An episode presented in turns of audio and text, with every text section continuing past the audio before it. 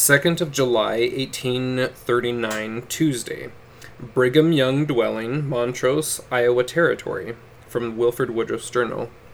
Then Joseph arose and presented some precious things of the kingdom unto us in the power of the Holy Ghost, yea, precious principles that ought to be engraven upon our hearts and practiced in our lives.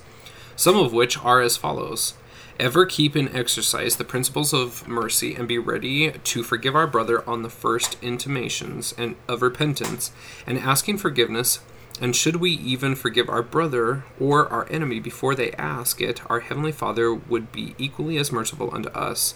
And also we ought to be willing to repent of and confess all of our own sins and keep nothing back. And let the twelve be humble, and not be exalted, and beware of pride, and not seek to excel one above another, but act for each other's good, and honorably make mention of each other's name in our prayers before the Lord and before our fellow men and not backbite and devour our brother, why we will not uh, why will not man learn wisdom by precept and example at this late age of the world, and not be obliged to learn everything we know by sad experience? Must the new ones that are chosen to fill the places of those that are fallen of the quorum of the twelve begin to exalt themselves until they get so high that they will tremble over and have a great fall? and go wallowing through the mud and mire and darkness, Judas like, to the buffetings of Satan, as several of the twelve have done? Or will they learn wisdom and be wise? O God, give them wisdom and keep them humble, I pray.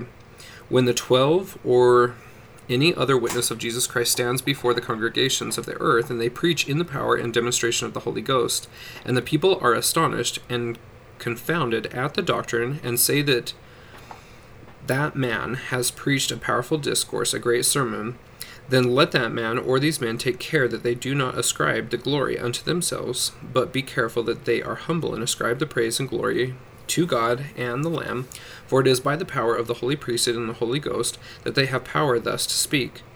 What art thou, O man, but dust, and from whom dost thou received thy power and blessings but from God?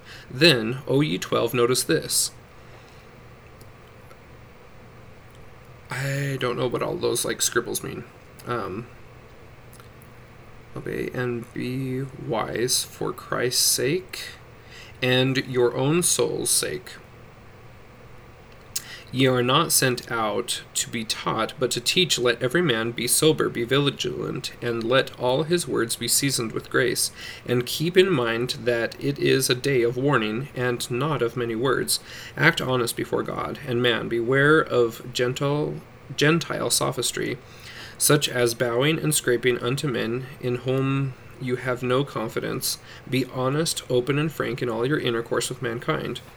O ye twelve and all saints, profit by this important key, that if all your trials, troubles, and temptations, afflictions, bonds, imprisonment, and death, see to it that you do not betray heaven, that you do not betray Jesus Christ, that you do not betray your brethren, and that you do not betray the revelations of God, whether in the Bible, Book of Mormon, or Doctrine and Covenants, or any of the Word of God. Yea, in all of your kicking and floundering, see to it that you do not this thing, lest innocent blood be found in your skirts and you go down to hell. We may ever know by this sign that there is danger in our being led to a fall and apostasy. When we give way to the devil, so as to neglect the first known something, but whatever you do, do not betray your friend, capital friend.